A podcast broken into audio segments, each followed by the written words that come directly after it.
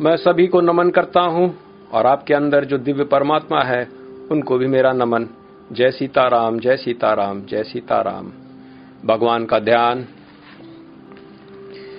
ॐ शान्ताकारं भुजगशयनं पद्मनाभं सुरेशं विश्वाधारं गगनसदृशं मेघवर्णशुभाङ्गम् लक्ष्मीकान्तं कमलनयनं योगमिथ्यार्नगम्यं वंदे विष्णु भवभयहरं सर्वलोकैकनाथम् शांत रूप शेषशाही नाभि में कमल धारण करने वाले देवों के देव विश्व के आधार।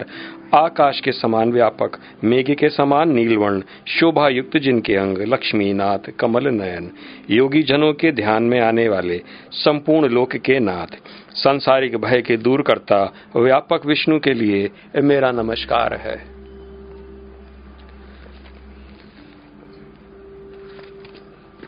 कल हम सत्रवा अध्याय के चौदवा श्लोक को हमने खत्म कर दिया था, लेकिन फिर से हम चौदवा श्लोक को हम फिर से यहाँ पर पढ़ते हैं, फिर आगे बढ़ते हैं। भगवान श्री कृष्ण अर्जुन से कहते हैं, परमेश्वर, ब्राह्मणों, गुरु माता पिता जैसे गुरुजनों की पूजा करना तथा पवित्रता, सरलता, ब्रह्मचर्य और अहिंसा ही शारीरिक तपस्या है। भगवान अब यहाँ पर अब तपस्या के विषय में बता रहे आखिर तपस्या किसे कहते हैं? किसी और कर्म को करना तपस्या नहीं कहलाता। हम भूखे रहें, लेकिन ये ठीक नहीं है। ये तपस्या नहीं है। सेवा भाव। अगर आप सेवा कर रहे हैं, यही तपस्या है। आप अगर ब्रह्मचर्य का पालन कर रहे हैं तो ये तपस्या है। अगर आप पशुओं के प्रति हिंसा और संसार के प्रति जो हिंसा भाव है, इसको भी अगर आप त्याग देते हैं तो ये तपस्या है। क्योंकि हमको अक्सर क्रोध आता ही है। और कभी कभी क्रोध इतना आता है कि इसको हम समाप्त करते, उसको समाप्त करते। हमारे ये शत्रु है, इनको हम मारते लेकिन अगर अंदर से हम धैर्यवान बन जाए, क्षमाशील हो जाए तो यही तपस्या है। ब्राह्मण भगवान ने यहाँ पर ब्राह्मण, क्योंकि ब्राह्मण ही जगत का गुरु है। इसलिए ब्राह्मणों की हमेशा उपासना करनी चाहिए। यानी कि उप माने उसके पास बैठना, यही तो नियम है। उपासना का अर्थ, उसकी पूजा पाठ नहीं, उपासना का अर्थ होता है उसके पास जाना, नित्य बैठना, इस प्रकार से। और उससे वाणी का लाभ पाना। इसी प्रकार से परमेश्वर, इसी प्रकार से गुरु, इसी प्रकार से माता पिता और सब गुरुजनों की पूजा भी करना क्योंकि हम तीन प्रकार की पूजा रोज करते हैं, यानी कि जब हम ऋषियों को जल चढ़ाते हैं, ये भी तो पूजा ही है। और अपने जो पितृ हैं, पितृगण हैं, उनकी भी पूजा करते हैं और देवता की भी पूजा करते हैं। तो जितना भी ये उपासना के क्षेत्र में ये सब तपस्या है, और ये तपस्या सामान्य धर्म का एक अंग है, और ये बड़ा महत्वपूर्ण अंग है। ये सब सात्विक गुणों के अंतर्गत है। हम पंद्रवा श्लोक को देखते हैं, भगवान कहते हैं, सच्चे भाने वाले हित कर तथा अन्य को शुद्ध न करने वाले वाक्य बोलना और वैदिक साहित्य का नियमित पारायण करना यही वाणी की तपस्या है। एक तो शरीर की तपस्या, वाणी की तपस्या। आखिर वाणी की तपस्या कैसे हो सकती है? यानी कि हम अगर झूठ न बोले, सत्य हमेशा बोले, ऐसी बात न बोले जिससे कि अप्रिय हो।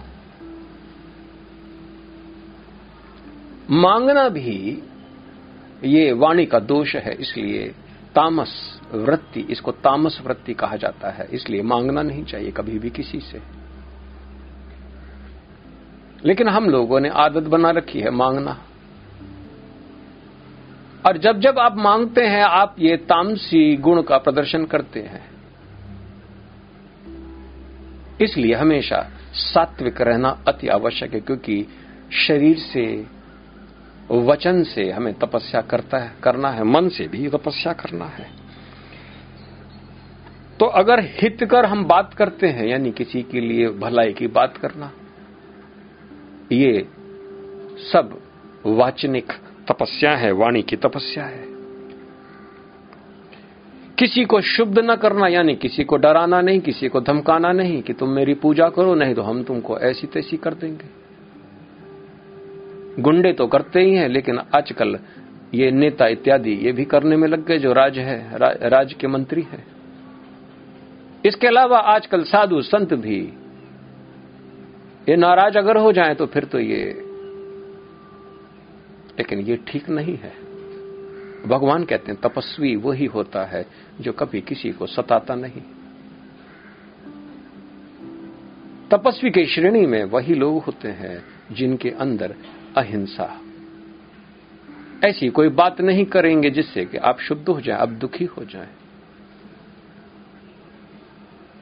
इसलिए ये लोग किसी से आशा नहीं करते हैं, क्योंकि हम हम, हमसे कोई आशा रखता हो तो हम अक्सर शुद्ध जाते हैं। सोचते हैं कि अपना ही देख नहीं पा रहे, इसको हम कैसे? और दूसरे के आश्रित रहना ये तो तामस तामस गुण है। अतामसी पुरुषों को अपने आसपास से बिल्कुल हटाना चाहिए। क्योंकि उनको अभी भगवान ने कोई कर्म दिया है और वो अपना कर्म को भली प्रकार से करें, इसलिए बार बार अपनी वाणी का सही प्रयोग, यानी कि इसीलिए भगवान कहते हैं, हित कर बात, क्योंकि हित कर बात कहने वाला अक्सर लोग उसको शत्रु बना लेते हैं, क्योंकि वो हित की बात करता है। लेकिन ऐसे लोग तपस्वी होते हैं, क्योंकि वो तपस्या में अनुरत है। तपस्या वो कर रहे हैं। जैसी जिसकी श्रद्धा, उसके वैसे ही गुण।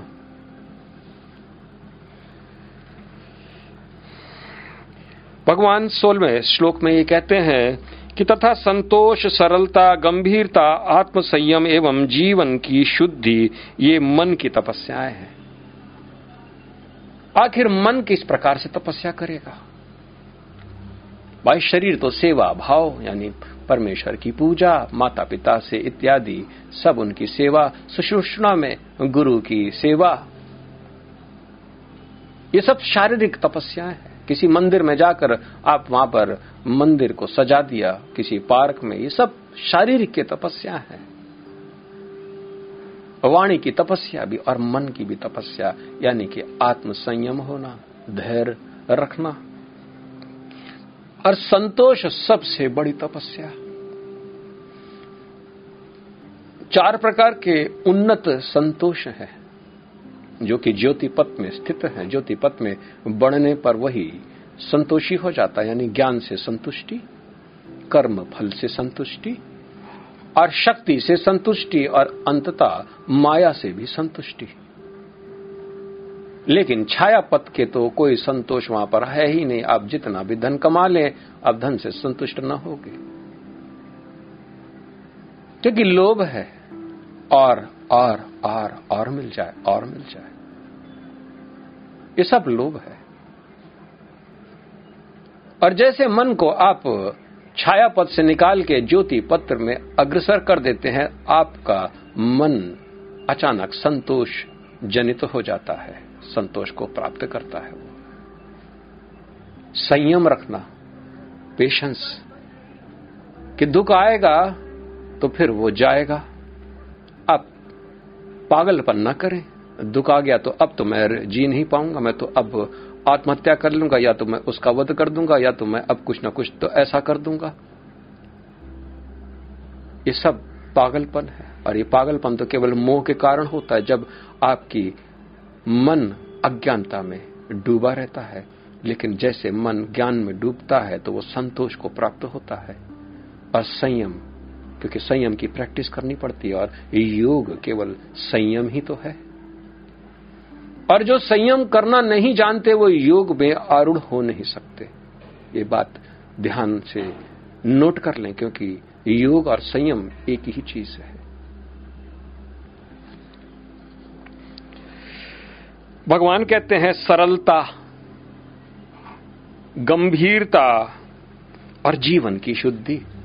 जीवन की शुद्धि तभी है जब आप अपने जो कर्म निर्धारित किए हैं, उसको आप भली प्रकार से कर रहे हैं, यानी कि स्वधर्म।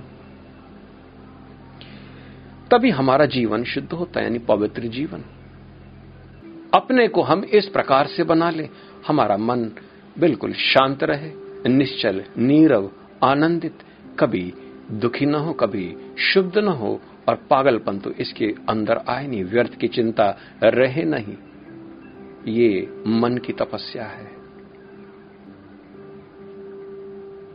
तपस्या तो करनी है। और तपस्या जब तक करेंगे नहीं, तब तक भगवान का सानिध्य आपको प्राप्त नहीं होगा, क्योंकि भगवान का सानिध्य ही एक, एकत्व का प्राप्ति का चिन्ह है। आखिर योग का अर्थ ही होता है एक और एक को जोड़ना। योग। इसी को हम धनात्मक कहते हैं, इसलिए कहते हैं कि पॉजिटिविटी और नेगेटिविटी पॉजिटिविटी कुछ और नहीं, ये तो हमारा ही शब्द है जो विदेशी लोग बोलते हैं। इसको केवल ट्रांसलेट करके योग का अर्थ ही होता है पॉजिटिव और पॉजिटिविटी को आप ध्यानपूर्वक देखें, उसके अंदर भी यही सारे गुण होते हैं। सरल बनिए, गंभीर बनिए, और संयम को धारण करिए, और एक पवित्र जीवन।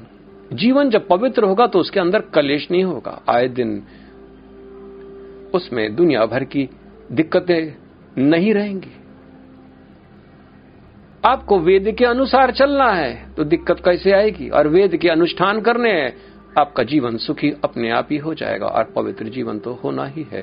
अगर वेद को त्याग कर देंगे तो ये सब कुछ आपका नष्ट हो जाएगा। आपका मन हमेशा विफल सा, क्योंकि वो सिद्धि को प्राप्त नहीं करेगा, और संतोष को ग्रहण कैसे करेगा? सत्रवा श्लोक हम देखते हैं। भगवान कहते हैं, भौतिक लाभ की इच्छा न करने वाला तथा केवल परमेश्वर में प्रवर्त मनुष्यों द्वारा दिव्य श्रद्धा से संपन्न यह तीन प्रकार की तपस्या, सात्विक तपस्या कहलाती है। भौतिक लाभ, यानी कि आप कुछ भी करें, पीछे से ये न सोचें कि मुझे इससे ये मिलना है, ये मिलेगा। छोड़ दीजिए, अगर आपने सारा चीज़ भगवान पे छोड़ दिया है तो भगवान पे छोड़ दें। और देखे, जीवन का आनंद अपने आप ही प्रकट होगा। एक बार विश्वास करके तो देखें कि मेरा बागडोर भगवान, तुम संभाल लो। और बस यही तो सात्विक गुण है। इसलिए मैं कहता हूँ कि पूजा जब भी करें, आप ध्यान इत्यादि भी करें तो भगवान को समर्पित कर दे, सारी पूजा समर्पित कर दे। क्योंकि आप कुछ करने योग्य है ही नहीं। लेकिन अहंकार कहता है कि मैं ये करता हूँ। और बस जैसे अहंकार कहता है, मैं करता हूँ तो आप फिर भोगते भी हैं। क्योंकि तुमने तो किया तो भोगो तुम। इस शरीर के अंदर भगवान है, इसलिए मैं आपको तो नमन करता ही हूँ, लेकिन मैं साथ में आपके अंदर जो दिव्य प्रभु है, उनको भी मैं नमन करता हूँ। अगर आप दिव्य ज्ञान को प्राप्त हो जाएँगे, फिर तो मैं आपको नमन करना बंद कर दूँगा और आपके अंदर दिव्य परमात्मा है, केवल उन्हीं को नमन करता हूँ, करूँगा। और यही बात सत्य भी है। आपकी हकीकत में किसी प्रकार का कोई औचित्य ही नहीं है, ये तो अज्ञानता के कारण इस प्रकार से आप भासते हैं। आप है कहा? इस पूरे शरीर में ढूंढ के देख तो लीजिए। आपको पानी आपको कैल्शियम, आपको मिनरल्स, आपको हवा इत्यादि आपको नज़र आएगा आपके शरीर के भीतर। आप कहा है? इसके अंदर भगवान भी नज़र आ जाएँगे, लेकिन आपको ढूंढ ना पाएँगे आखिर आप है कहा। एक बोध है। एक बोध है, वो भी अज्ञानता का एक माया है, जिसके कारण ये अहंकार इस प्रकार से भासता है। इस शरीर के अंदर आप भगवान को ढूंढ सकते हैं क्योंकि वो है इसके अंदर, लेकिन आप अपने को ढूंढ नहीं पाएँगे। इसलिए मैं कहता हूँ कि कर्तापन का भाव त्याग देना बेहतर है। वेद और उसके हिसाब से चलना, वेद में तो साकाम बहुत से कर्म है। आप उसको करें और देखेंगे आपके जीवन में सुख अपने आप ही अपने आप घटित हो जाएगा। बहुत से लोगों की शादी नहीं होती है, लोग रोग से परेशान होते हैं और ये सब वेद के अंतर्गत सब कुछ है। एक बार वेद के पास तो जाएँ, पूछे ऐसा विद्वान से कि भाई, मुझे रोग प्राप्त हो गया है। मैं इस रोग से किस प्रकार से छूट सकता हूँ? वो आपको बता देगा। सारी सब सुविधा वेद के अंतर्गत और सब सुख देने वाले। ऐसे ऐसे सूत्र, ऐसी ऐसी उपासना, ऐसे ऐसे कर्मकांड जिसके कारण आप इस संसार में सुखी, समृद्धि को प्राप्त होते हैं, पवित्र जीवन जीते हैं। आपसे कोई कुछ छीनता थोड़ी है, आप अपने को खुद ही उससे अलग करके इस सारी देवताओं की संपदा से अपने को वंचित करते हैं। इसलिए जो बुद्धिमान पुरुष होते हैं, वो सात्विक भाव में अपने को हमेशा सात्विकी सोच, सात्विक तपस्या, सब कुछ सात्विक श्रद्धा इसके सत गुण में वो स्थित रहते क्योंकि उनका सारा भरण पोषण सब देवताओं के द्वारा होता है।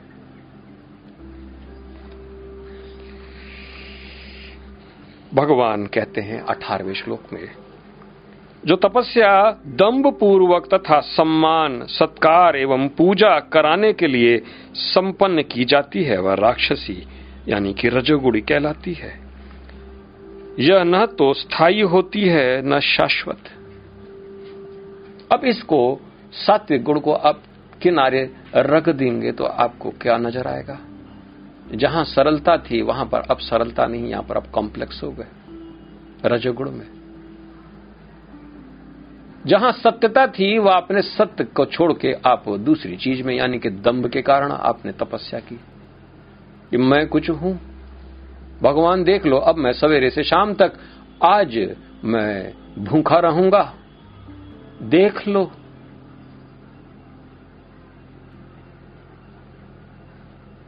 ये सब दम्भ है।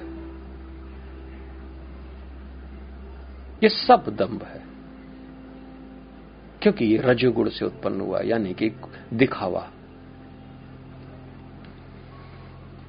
अपने को पूजवाना, ये सब रजोगुड़ी है आप बड़ी बड़ी भेष रख लें, गेरुए वस्त्र पहन ले लंबी लंबी दाढ़ी रख लें लंबे लंबे बाल रख लें, दुनिया भर का ड्रामा कर लें, लेकिन अगर अपने को पुजवाने के लिए इधर से उधर भटकते हो तो सब ये राजसी है। अपने को सत्कार, अपनी पूजा कराना। इसलिए मैं पहले से, पहले दिन से कह रहा हूँ कि ये सब ठीक नहीं है। ऐसे जो साधु लोग घूमते रहते हैं, डराते हैं, धमकाते रहते हैं, ये सब ठीक नहीं है। और आप इनको तपस्वी कहते हैं। ये गलत है। आप इस प्रकार से भगवान की कल्पना न करें, क्योंकि रजोगुड़ी यहाँ भगवान तो राक्षसी बोले हैं। वह राक्ष, वह राजसी कहलाती है। राजसी गुण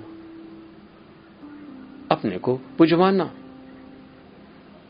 ये तो दम्भ है। ऐसी चेष्टा जिसमें कि केवल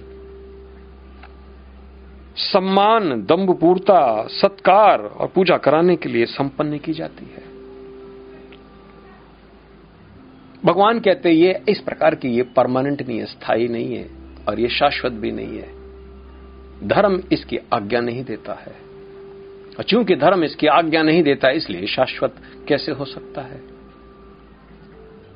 चूँकि ये रजगुणी है, इसलिए ये स्थायी कैसे, ये स्थायी भी नहीं होती है। सत्य तो टिकता है, एक सृष्टि से दूसरी सृष्टि में सत्य ही तो प्रवेश करता है। रजगुण और तमोगुण तो सृष्टि में वो तो किसी न किसी तरीके से भगवान से युद्ध करके, भाई मेरे को भी स्थान दो। मधु कैटअप बनकर भगवान से लड़ते हैं और भगवान उनको फिर उनको इस पृथ्वी में, उनको, इस सृष्टि में उनको स्थान देते हैं। लेकिन ब्रह्मा जी के सृष्टि में ये इनको स्थान प्राप्त नहीं होता, लेकिन फिर भी तो भगवान इनके ऊपर करुणा दिखा के इनको फिर से स्थान देते हैं। हर सृष्टि में यही नियम है। जिसको बुद्धिमानों ने, मनीषियों ने जिसको त्याग दिया है, वो तो घृणित है ही। और जिसने उसको अपना लिया, वो तो महाघृणित हुआ। महाघृणित, क्योंकि जिस चीज़ को हमने त्याग दिया हो उसको दूसरा अपना ले तो हम लोग उसको अक्सर कहते ये तो कबाड़ी है। और ऐसा हम लोग सामान बेचते हैं। घर में हम लोग बहुत कुछ नहीं रखना चाहते और उठा के बाहर किसी को और को तुम्हारे काम का आ जाए। उस कबाड़ी का कितना लगभग सम्मान होता है। ऐसे लोगों का बस केवल इतना ही सम्मान होता है क्योंकि वो अपने को तपस्वी के रूप में रखते हैं, लेकिन तपस्वियों के साथ बैठ नहीं सकते, क्योंकि वो ज्ञान विज्ञान के विषय में रत्ती भर उनको किसी प्रकार का कोई ज्ञान नहीं है।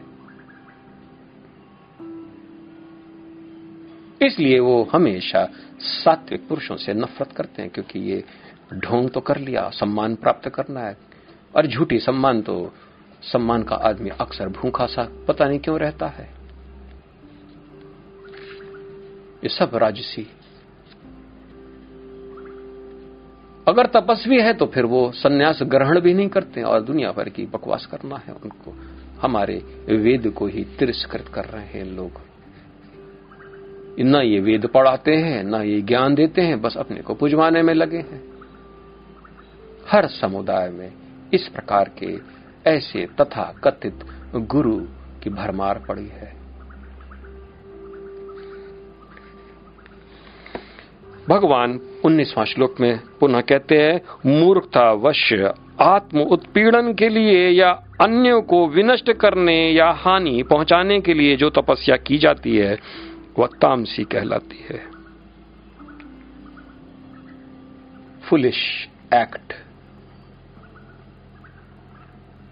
मूर्तावश किया हुआ काम, वो भी ऐसा काम की आत्मा को उत्पीड़न। यानी अपने को उत्पीड़न करना, अपने अंदर उस भगवान को सताना, दूसरे के अंदर भी भगवान को सताना। ये बलि अपनी क्यों नहीं देते हैं? लेकिन ये बकरे को काटेंगे, गाय को काटेंगे, भैंस को काटेंगे दुनिया भर के जानवरों को मारेंगे। और बड़ा नाज है इनको अपने ऊपर। ये पतित है। ये मूर्तावश है, ये मूण है, मोह से ग्रस्त है।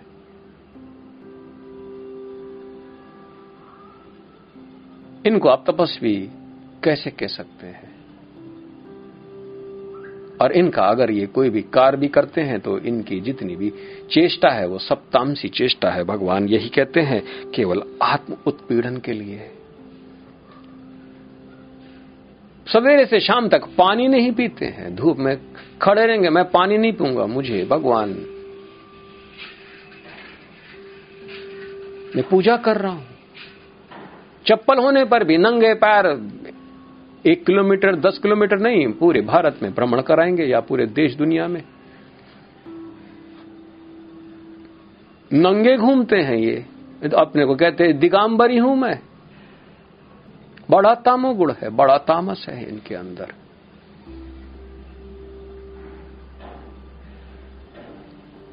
और पूरे सड़कों में ऐसे सब जगह घूमते रहते हैं क्योंकि इतनी मूर्ता है। आत्मा का वस्त्र ज्ञान है। और इस ज्ञान को अगर उतार देते हैं तो आप नग्न कहलाते हैं। शरीर के वस्त्र से कोई उतार देने से कोई भला नग्न या दिगांबर थोड़ी होता है। दिगांबर और श्वेतांबर तो ये वेद के सबसे ऊँचे ऋषि हैं जो कि ऋषभ देव के पुत्र कहलाए थे। उनमें, उनके कई पुत्र थे, उनमें से कुछ पुत्र दिगंबर हो गए थे। दिगंबर का अर्थ जिन्होंने वेद को ही धारण कर रखा था, आत्मा में दूसरे थे जिन्होंने श्वेतांबर, जो श्वेत को उन्होंने, वो सफ़ेद रोशनी को धारण कर रखा था, क्योंकि वेद और वो प्रकाश को उन्होंने, क्योंकि ज्योति पथ पे वो अग्रसर थे, और उन्होंने कहा कि मैं उस श्वेत की तरफ़ आगे बढ़ गया हूँ, इसलिए वो श्वेत अंबर कहलाए, श्वेतांबर। और इसको पूरी तरीके से एक मूड प्रजाति ने पूरी तरीके से इसको विध्वंस कर दिया, ये सनातन पद्धति को विध्वंस करके, और वो नंगे घूमते हैं, शरीर के सारे वस्त्र उतार के, स्त्रियों के बीच में वे दूसरे की स्त्रियों के सामने भी घूमते रहते हैं।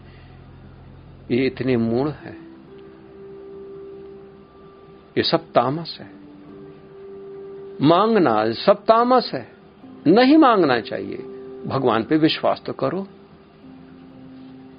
और जब आप मांगते हैं तो भगवान से आप विश्वास करना भूल जाते हैं।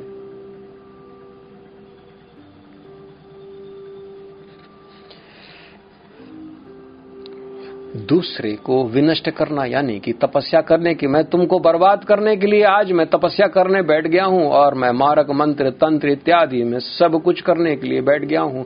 और जब तक तुम जीवित रहोगे, तब तक मैं तुमको सताने के लिए बहुत बड़ी, भारी तपस्या करूँगा, ये सब मैं भी ये कार्य करने जब चला था, आज से पाँच साल पहले तो मुझे भी बहुत लोगों ने धमकाया, और कई लोगों ने कहा कि मैं अपनी शक्तियों से मैं तुमको विफल कर दूँगा, और उन्होंने अपनी शक्तियों को प्रहार करते करते करते बड़ी लगातार शक्तियों का ही प्रहार करते रहे मेरे मेरे के ऊपर, ताकि मैं ये कार्य कर ना पाऊँ। लेकिन फिर भी कार्य मैं करने में सफल हुआ।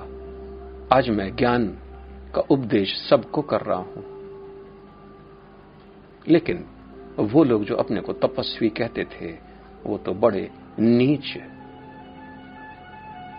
क्योंकि बड़े तामसी थे, क्योंकि वो दूसरे का अहित करने में अपनी शक्ति लगाने में लगे थे, तपस्या में रत।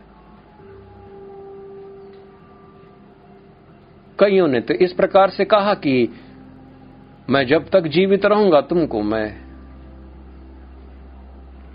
ज्ञान बोलने नहीं दूँगा। और वो तपस्या में रत हो गए, लेकिन मैं तो अपना कार्य कर रहा हूँ।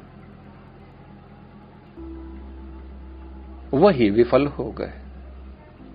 क्योंकि सत्य तो हमेशा जीतता है, सत्य में विजयते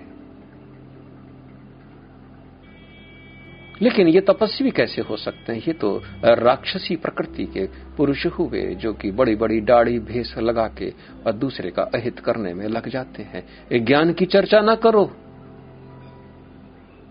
क्योंकि ज्ञान अत्यधिक पवित्र होता है और वो बंधन को तोड़ता है, बंधन को खोल देता है। और अगर मैंने ज्ञान का प्रयोग कर दिया तो बहुत उनका नाश हो जाएगा, क्योंकि उन्होंने इतने लोगों को बंधन में बाँध के रखा है। यही कारण है। आप उनको तामसी ही जाने, क्योंकि दूसरे को विनष्ट करना, दूसरे के ऊपर तंत्र करना।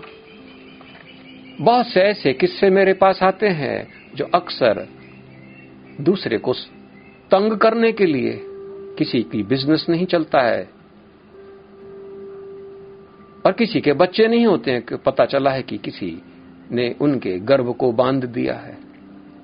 किसी के बिज़नेस को पूरी तरीके से तहस नहस कर दिया कि वो रोए और कैसे जिएगा? लेकिन भगवान की शरण में जो आ गया है तो फिर उसका विनाश कैसे हो सकता है? कौरवों ने भी, पांडवों पे दुनिया भर की जितने भी षड्यंत्र रच सकते थे, उन्होंने सारी षड्यंत्र रचे और महात्मा को लेकर भी रचे। और उनके सामने भी उन्होंने रचे, और वो चुपचाप शांत बैठे रहे। और इसलिए तो भगवान ने प्रण कर लिया कि अब तो युद्ध होगा, और यही कारण है कि अर्जुन को वो दिव्य ज्ञान के साथ, दिव्य चक्षु के साथ, दिव्य उपासना के साथ दिव्य कर्म के भी बातें बताते हुए अब उसको युद्ध में खींच के उनका वध करवा देंगे। और अर्जुन इस पे सफल भी हो गया, क्योंकि इस प्रकार से ये ठीक नहीं है। तपस्या के नाम पर भी किसी को सताना नहीं चाहिए। अक्सर मैंने देखा है कि लोगों के गर्भ तक बाँध दिए जाते उनके बच्चे अच्छे नहीं होते हैं। किसी को प्रेत, किसी को कुछ, किसी को कुछ। बड़ी मेहनत करनी पड़ती है उन लोगों के साथ, उनके, क्योंकि अगला इसी प्रकार से करने में माहिर है।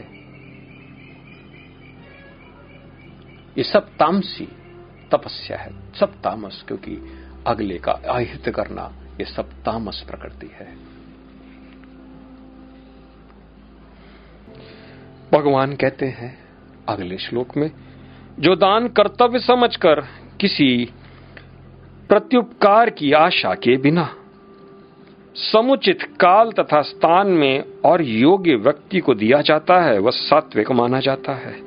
अब भगवान, दान के विषय में बता रहे श्रद्धा, तपस्या अब दान क्योंकि ये हम लोग सब जानते नहीं है और हम लोग दान तो रोज करते हैं लगभग। जब भी मंदिर गए तो वहाँ पर कुछ ना कुछ तो देकर आए। अक्सर लोग ज्ञान कहीं से प्राप्त करते हैं, दक्षिणा कहीं और से देते हैं, यज्ञ किसी और से कराते हैं। ये सब तामसी वृत्ति है। क्योंकि मूर्खता हमेशा इसी प्रकार से पागलपन उसके अंदर होने के कारण वो कभी भी न स्थान को देखता है, न योग्य पुरुष को देखता है। और किसको देना है, क्या देना है ये भी नहीं देखता, क्योंकि आखिर देना क्या है, इसको ये भी नहीं मालूम। शिव पुराण के अंतर्गत बारह वस्तुएँ दान के लिए अत्यधिक श्रेष्ठ हैं। वस्तुएँ की बात कर रहा हूँ मैं, लेकिन दान तीन प्रकार के हैं।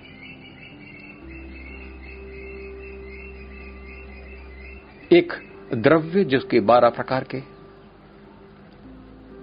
और भी कई प्रकार की तपस्याएँ हैं जिसमें कि आप अन्न इत्यादि सब देते हैं भगवान का नाम लेकर। कोई गुड़ का पर्वत बना के उसको दान करता है और से पर्वत की उपासना होती है और वो विशाल राज्य को प्राप्त करता है। ये सब वेदों के अंतर्गत है। आप किस प्रकार से इस पृथ्वी के राजा बनना है? ये सब वेदों के अंतर्गत है। लेकिन वेद के अंतर्गत किया हुआ दान साकाम है।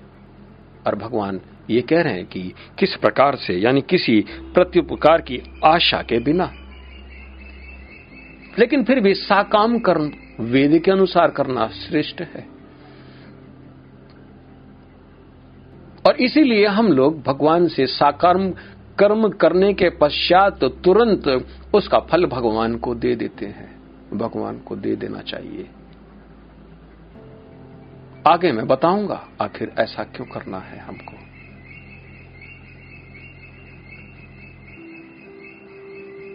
आशा लेके कभी नहीं घूमना चाहिए, क्योंकि कर्ता, धरता सब कुछ भगवान है। आप वेद के अनुसार वो कर्म जब करते हैं तो फिर आशा छोड़ दीजिए। अब वेद के अनुसार आपने कर्म किया, वो तो फल आपको मिलना ही मिलना है, फिर उसके लिए रोना आशा का क्या महत्व? हाँ पहले अगर कोई गलत जगह आपने इस प्रकार से याचना इत्यादि करी हो, तब तो फिर आप उससे आशा लगा सकते हैं। लेकिन अब यहाँ पर कैसी आशा? भगवान कहते हैं, अगर आप कर्तव्य समझते हैं अपना दान करने का तो फिर वो ठीक है। यानी दान कर्तव्य के स्वरूप है। लेकिन लोग दान करने के पश्चात बड़े दुखी हो जाते हैं कि हाय रे मेरा इतना।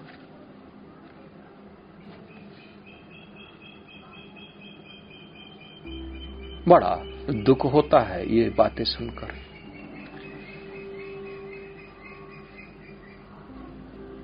मेरे से भी अक्सर लोग पूछते हैं कि आपकी फ़ीस कितनी है? मुझे समझ में नहीं आता इसका भगवान से दी हुई ये विद्या, परम विद्या, इसकी क्या कीमत हो सकती है?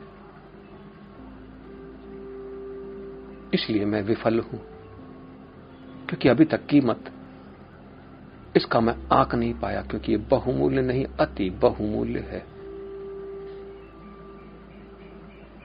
ये इतना बहुमूल्य है कि मैं इसकी कीमत आंक नहीं सकता। ये मुझे गिफ्ट के रूप में मिली है। तो इसकी मैं कीमत लगाने वाला कौन हो सकता हूँ? इसलिए मैं वहाँ पर विफल हो जाता हूँ।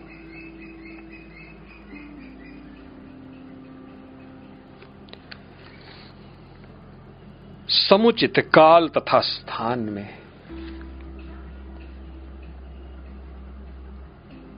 सही समय पर अगर आप आज किसी से यज्ञ करवा रहे और आप दान अगले साल दें दक्षिणा के रूप में, तब तो फिर हो चुका।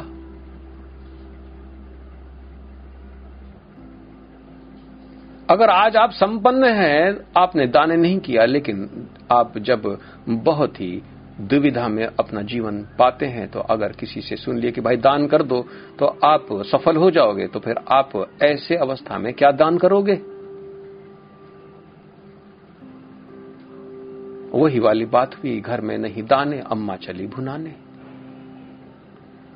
और हम लोग इसी समय दान करने के तरीके ढूंढते हैं कि अब तो बहुत ही बुरा समय आ गया है, अब तो गए काम से, अब तो दान कर ही दो, नहीं तो पता चला।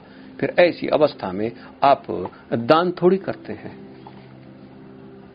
फिर दान कहा? ये दान थोड़ी हुआ। क्योंकि अब तो बीस रुपया बचे हैं, पाँच रुपया या एक रुपया भी दे दें तो अब आपके पास तो उन्नीस बचेंगे। अब उन्नीस में तो क्या खाओगे? लेकिन चलो एक ही दे देते हैं और एक देने के पश्चात बड़े फूले नहीं समाते हैं कि हाँ भाई, मैंने तो एक रुपया उस ब्राह्मण को दिया। मैंने तो दान कर दिया।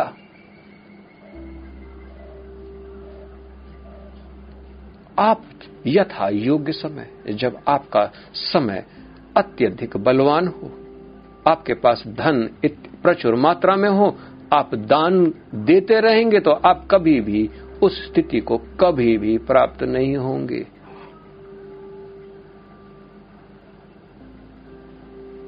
मुझे अक्सर कई लोगों से कहना पड़ता है कि, भाई, तुम तो अब मरने के करीब पहुँच गए। थोड़ा सा दान कर दो किसी पुण्यात्मा को, दे जाकर। और वो बड़े मुश्किल से देकर आते हैं कि बड़ी टाइट चल रही पोजीशन तो आखिर हम क्या करें? और वो देकर आते हैं और फिर अपना जीवन को, सारे कलेश को दूर पाते हैं, कुछ ही दिनों के अंतर और वो फिर भूल जाते हैं। यथा समय, यथा स्थान और योग्य पुरुष को। और कभी कभी एक शहर से दूसरे शहर जाना पड़ता है, योग्य पुरुष नहीं प्राप्त होता। ऐसी एक किस्सा भी मेरे पास आया था।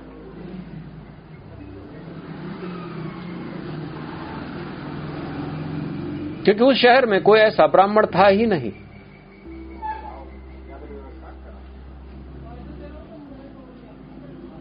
दान केवल ब्राह्मण ही ले सकता है, क्योंकि वही उसी का अधिकार है। लेकिन आज तो कई लोग दान लेने में बैठे हैं बड़े बड़े साधु जो कि दान ले नहीं सकते, वो दान लेने के लिए बैठे हैं, बड़ा चंदा लेते हैं, बड़ा चंदा। बड़े बड़े फाउंडेशन बड़ा पैसा। कोई योग गुरु बना है, कोई ध्यान गुरु बना है, कोई आध्यात्मिक गुरु बना है और चंदा लेने में लगे पड़े हैं। मांगते हैं, एक बार उनके साथ आप जुड़ के देखे तो। जो दान लेने का अधिकारी नहीं है, वो भी उसको अगर आप दान दे आते हैं तो आपसे बड़ा मूड कोई पुरुष नहीं, और यही अज्ञानता है।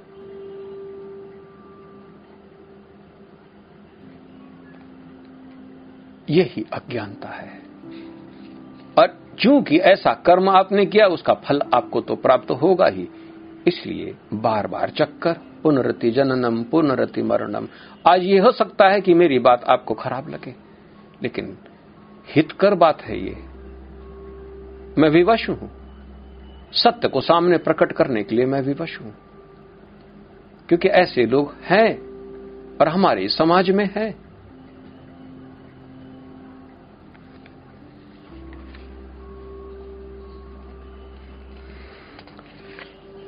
सात्विक दान ही श्रेष्ठ होता है, क्योंकि भगवान ने इस प्रकार का जो दान है, जो कि यथा योग्य समय पर सही पुरुष को, यानी योग्य व्यक्ति को और बिना प्रत्युत्तर के, बिना कामना के और अपना कर्तव्य समझ के अगर आप देते हैं तो ऐसा दान सात्विक होता है और सात्विक गुणों के अंदर जो पुरुष है, वही इस दान का लाभ उठा पाता है।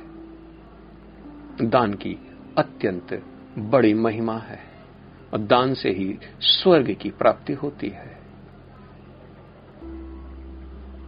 अगर आपने कभी भी सुना हो कि मृत्यु में क्या जाता है, मृत्यु में वहाँ पर तोला जाता है, आपको शायद ये मालूम नहीं। और वहाँ पर आपका ये तोला जाता है कि आपने दान कितना दिया है, उसी हिसाब से आपको लोक प्राप्त होते हैं। और वो भी सोने का दान, अगर आपने जीवन में सोना दान नहीं किया तो आप निश्चित नरकगामी होते हैं। इसलिए हम लोगों ने ऐसी प्रथा बना दी है कि कन्या के विवाह में हम लोग वहाँ पर सोना इत्यादि दान करते हैं। एक ऐसी प्रथा जो कि अति उत्तम प्रथा है। कम से कम कन्या के विवाह में हम दान जो करते हैं और उसमें बहुत से परिवार भली सुई के नोक के बराबर दान करते हैं, सोने का तो बड़ा आनंद करने वाला दान है वो। क्योंकि यही तोला जाता है, सोना ही तोला जाता है। आपने सोना कितना दान किया है, चांदी कितना दान किया है अन्न कितना दान किया है? क्योंकि आदमी आजकल केवल सोने को तो भरने में लगा पड़ा है, लोभ है। और सोना ही वहाँ पर देखा जाता है कि तराजू में तोला जाता है। और जिसने सोना दान नहीं किया है, उसको अलग कर दिया जाता है। एक बार यमपुरी में जाकर देखें तो मैं तो जा चुका, देख चुका वहाँ की पूरी हैसियत, पूरा वहाँ पर सब कुछ। अब वही अपना अनुभव आपको बता रहा हूँ।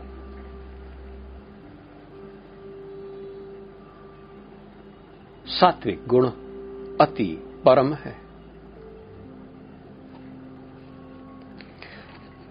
भगवान कहते हैं, किंतु जो दान प्रत्युपकार की भावना से या कर्म फल की इच्छा से या अनिच्छा पूर्वक किया जाता है, वो रजोगुड़ी कहलाता है। बड़ा दुख हो रहा है, दर्द हो रहा है कि ये हम दान कर रहे हैं, इसके बदले मुझे फल मिलना है, ये मिल जाए, भगवान करे। और यही मैक्सिमम होता है, क्योंकि बड़ी मुश्किल से मैं अक्सर लोगों से कहता हूँ कि दान करो, अपने जीवन को सफल बनाओ, और उनके ऊपर कभी कभी इतना कलेश होता है। और वो दान फिर भी रोते गाते बड़े बिलकते हुए करते हैं। बेमन से। और जैसे दान करते हैं, दो से तीन दिन के बाद उनकी जीवन फिर से नॉर्मल स्टेट पे आ जाती है, क्योंकि भाई कोई भी कार्य करोगे, वेद के हिसाब से तो उसका तो फल निश्चित मिलना ही मिलना है। लेकिन इनके अंदर राजसी गुण होने के कारण वो थोड़ा सा ये फल, क्योंकि फल के प्रति उत्तर से किया हुआ कष्ट के साथ देना, ये सब राजसी दान है। एक और दान है, भगवान कहते हैं। ये बाईसवां श्लोक है। भगवान कहते तथा जो दान किसी अपवित्र स्थान में, अनुचित समय में किसी अयोग्य व्यक्ति को या बिना समुचित ध्यान तथा आदर से दिया जाता है, वह तामसी कहलाता है। अपवित्र स्थान पे। अयोग्य पुरुष को, जो दान लेने का अधिकारी ही नहीं है, फिर भी हम दे के चले आ रहे हा। This is my gift this is my love towards you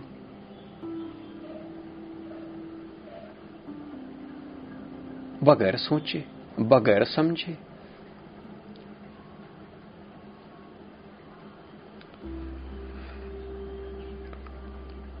और समुचित ध्यान तथा आदर से, यानी कि फेंक कर देना।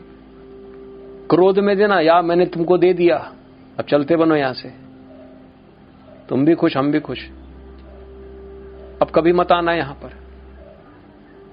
दान तो आदर के साथ, क्योंकि अगला जो दान लेता है,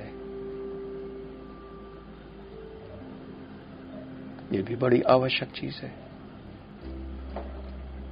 आपका जो दान लेता है क्योंकि उसने दान लिया, इसलिए उसको आपको दक्षिणा देनी पड़ती है। आपको शायद ये मालूम होना चाहिए। क्योंकि दान आपने दिया, यानी कि आपने त्याग किया, और त्याग का अर्थ होता है यज्ञ, और यज्ञ की पत्नी दक्षिणा। और जब तक दक्षिणा नहीं होगी तो दान व्यर्थ हो जाता है।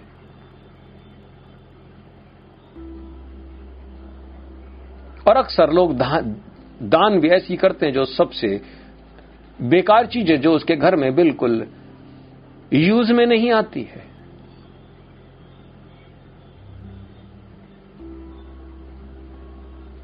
जो व्यर्थ है, वो अगले को दे दो।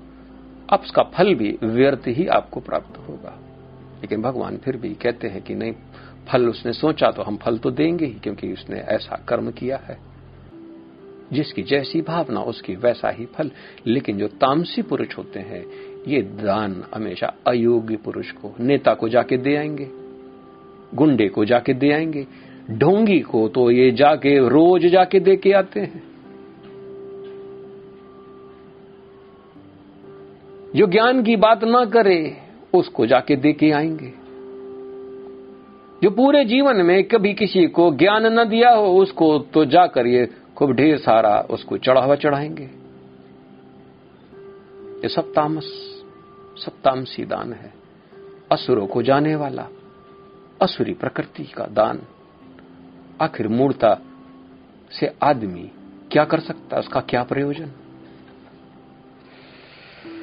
भगवान तेईसवें श्लोक में कहते हैं कि सृष्टि के आदि काल में ओम तत्सत ये तीन शब्द पर ब्रह्म को सूचित करने के लिए प्रयुक्त किए जाते रहे हैं। ये तीनों सांकेतिक अभिव्यक्तियाँ ब्राह्मणों द्वारा वैदिक मंत्रों का उच्चारण करते समय तथा ब्रह्म को संतुष्ट करने के लिए यज्ञों के समय प्रयुक्त होती थी। ये महावाक्य है, ओम तत्सत। वेदों के अंदर ब्रह्म सूत्र इसी को ब्रह्म सूत्र के अंतर्गत आप देख सकते इसको महावाक्य। क्योंकि इसके अंदर सब सत्य इसी में निहित है। ओम तत् सत। तत् माने वही।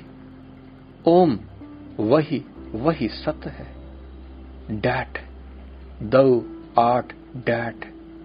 वह, उसी को, वह को जानना ही तो उसी में राग लगा देना। वही तो वह राग हुआ। यानी उस परम पिता परमेश्वर, उसको हम वह कहते हैं, यानी कि तत्व के रूप में। और वही सत्य है, इसलिए ओम तत्व सत्य इसके अंदर अध्यात्म ओम है।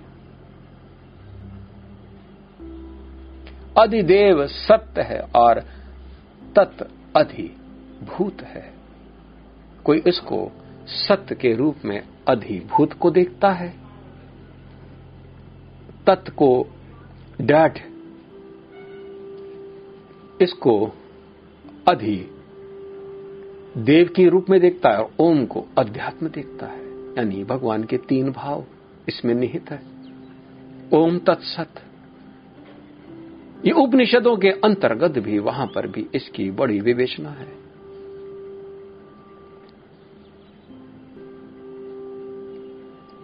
आदि शंकराचार्य ने भी ओम तत्सत के विषय में भी काफ़ी हद तक बताया है। मनीषा पंचकम के अंतर्गत भी और वाक वृत्ति वाक वृत्ति के अंदर ओम तत्सत की बड़ी अच्छी परिभाषा है। आप इसको अवश्य सुने, वाक वृत्ति। आदि शंकराचार्य की रचित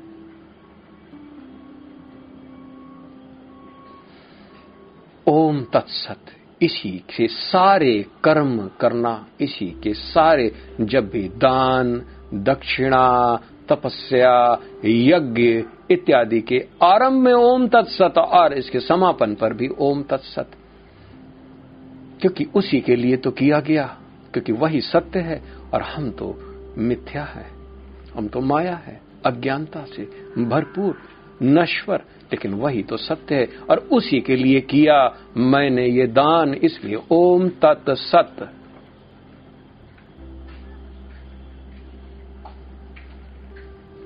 अगर किसी और के लिए आपने अगर कार्य किया, दान किया, तपस्या की तो फिर ओम तत्सत कैसे बोलेंगे आप?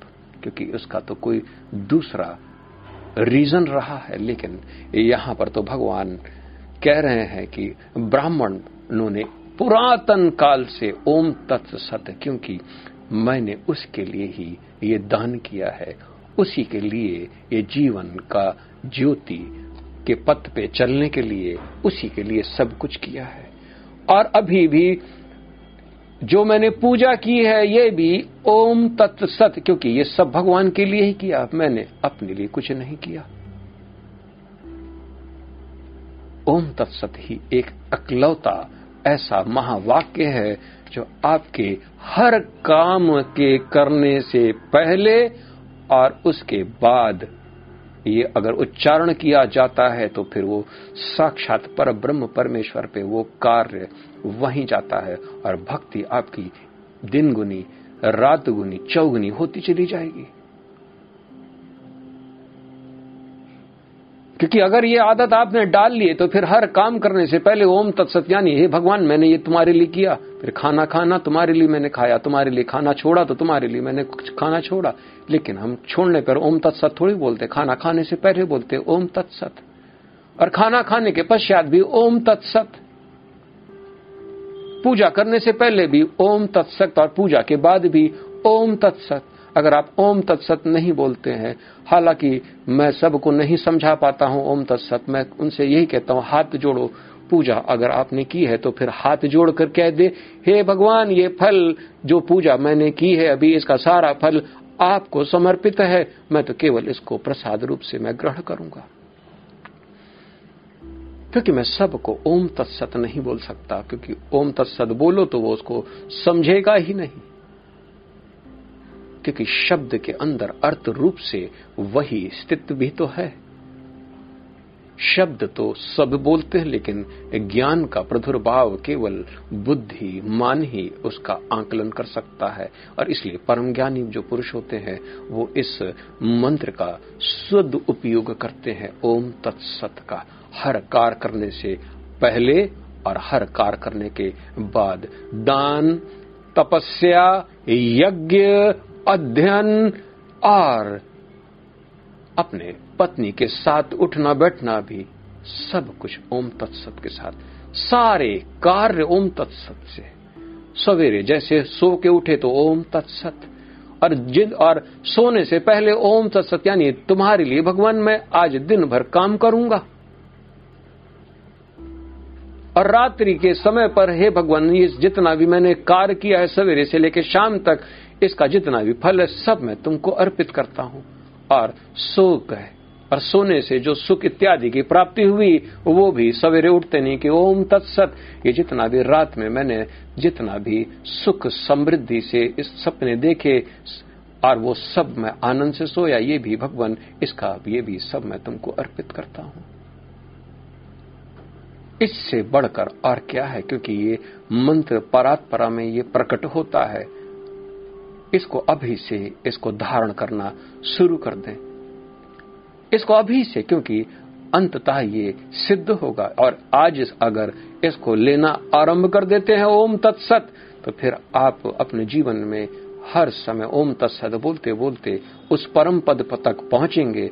आपको उस दिन इसका अर्थ पूर्ण रूपेण प्रकट हो जाएगा, यानी कि परात्परा लेवल तक पहुँचा देगा, ऐसा मंत्र। लेकिन ये सबके लिए नहीं, केवल ज्योति पथ में जो अग्रसर है, उन्हीं के लिए है ये।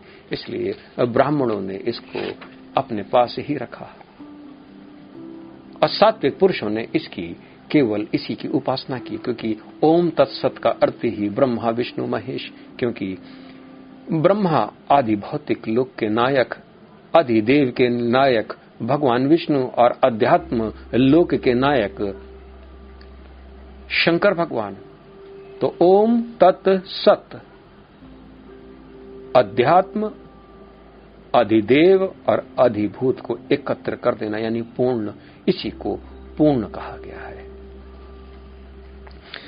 चौबीसवां श्लोक भगवान कहते हैं अतएव योगी जन ब्रह्म की प्राप्ति के लिए शास्त्रीय विधि के अनुसार यज्ञ, दान तथा तप की समस्त क्रियाओं का शुभ आरंभ सदैव ओम से करते इसलिए ओम से करते हैं।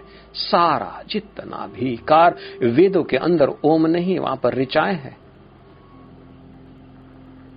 लेकिन आपको अगर पढ़ना है तो वहाँ पर ओम करके ही आपको पहले और कुछ ऐसे मंत्र भी हैं जिसमें ओम पहले नहीं, पहले ओम अग्नि नमः, फिर ओम से फिर शुरू करना है आपको।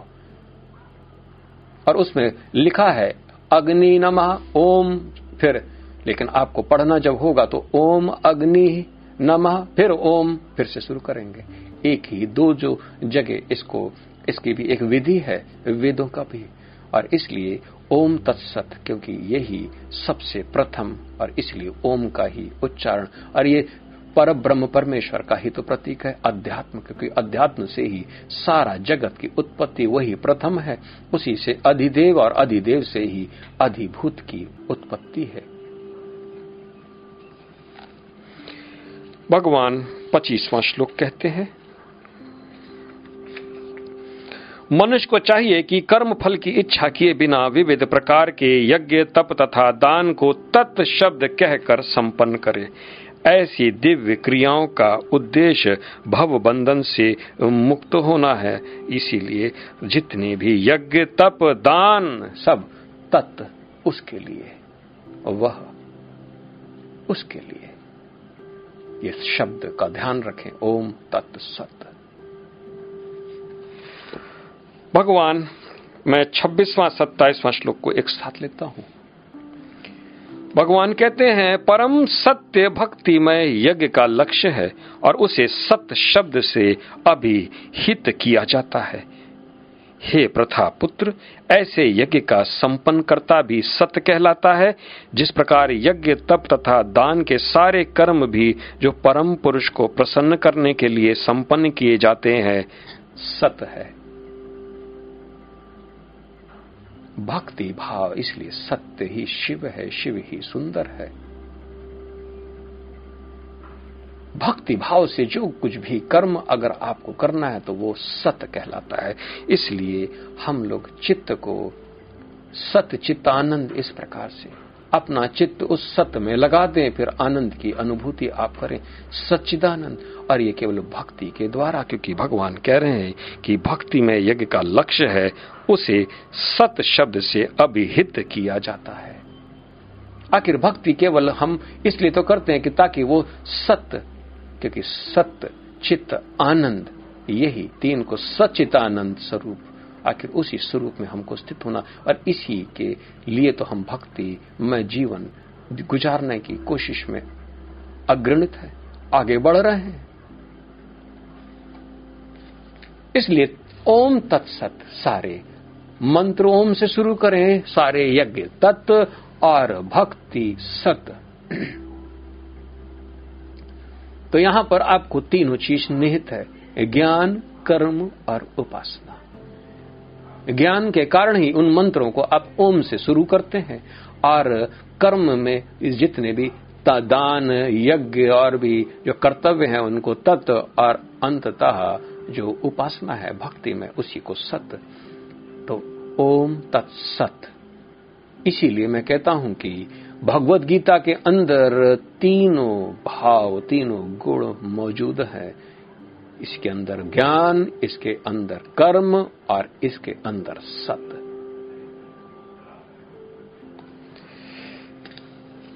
अट्ठाईसवां श्लोक है, ये अंतिम है, इसके बाद मैं आज्ञा लेता हूँ। भगवान कहते हैं पार्थ, श्रद्धा के बिना यज्ञ, दान तथा तप के रूप में जो भी किया जाता है, वह नश्वर है। वह असत कहलाता है और इस जन्म तथा अगले जन्म दोनों में ही व्यर्थ जाता है। अंतिम श्लोक तो बड़ा खतरनाक है। श्रद्धा अगर नहीं है और आपने कोई भी कर्म किया है तो वो इस जन्म में कोई फल नहीं देगा। तो अगले जन्म में कैसे फल दे सकता है वो व्यर्थ है। सारा जीवन हम लोग व्यर्थ में गुजार लेते हैं और कहते हैं कि मैंने बड़े बड़े डींगे फोड़े, ये मैंने किए, मैंने वो किया, मैंने ये किया, मैंने उसकी वहाँ पर रक्षा की, मैंने ये दान किया और वो ऐसा निकला, ऐसा ऐसा। अरे बाप रे बाप। श्रद्धा अगर नहीं है तो फिर सब कुछ व्यर्थ है। इसलिए मैं कहता हूँ कि उपासना जो आप कर रहे थे बगैर ज्ञान के, वो सब व्यर्थ है, कचरा है, कचरा। और उपासना के बाद ही आपको कर्म, करना होता है, पवित्र कर्म। और उपासना के बाद ही आप ज्ञान से संपन्न होके, श्रद्धा के साथ उस पवित्र कर्म करते हैं, जिसको आप यज्ञ, दान, तप इत्यादि। और वही सर्वोपरि है। वही सर्वोपरि, वही परलोक वही परलोक में ले जाने वाला है। उसका कभी भी नाश नहीं होता, इसलिए भक्ति के द्वारा किया हुआ कर्म, वो कभी नाश नहीं होता है। और अगर श्रद्धा नहीं है तो फिर तो गए काम से। मैं बड़ा खुशकिस्मत हूँ, क्योंकि मेरे पूरा जीवन श्रद्धा से परिपूर्ण रहा। पूरा जीवन श्रद्धा से परिपूर्ण। मेरा जीवन व्यर्थ नहीं गया और यही कारण है कि मैं दिव्य ज्ञान को प्रकाशित करने के लिए चुन लिया गया हूँ। क्योंकि दिव्य ज्ञान तो ये तो भगवान का साक्षात स्वरूप ही है। इसलिए ओम तत्सत सर्वोपरि है। मैं अपनी वाणी को यही विराम देता हूँ और कल अंतिम अध्याय को हम लेकर चलते हैं और इस अध्याय को मैं समाप्त करता हूँ। आपसे आज्ञा लेता हूँ, मेरा नमन स्वीकार करें। जय सीताराम जय सीताराम जय सीताराम।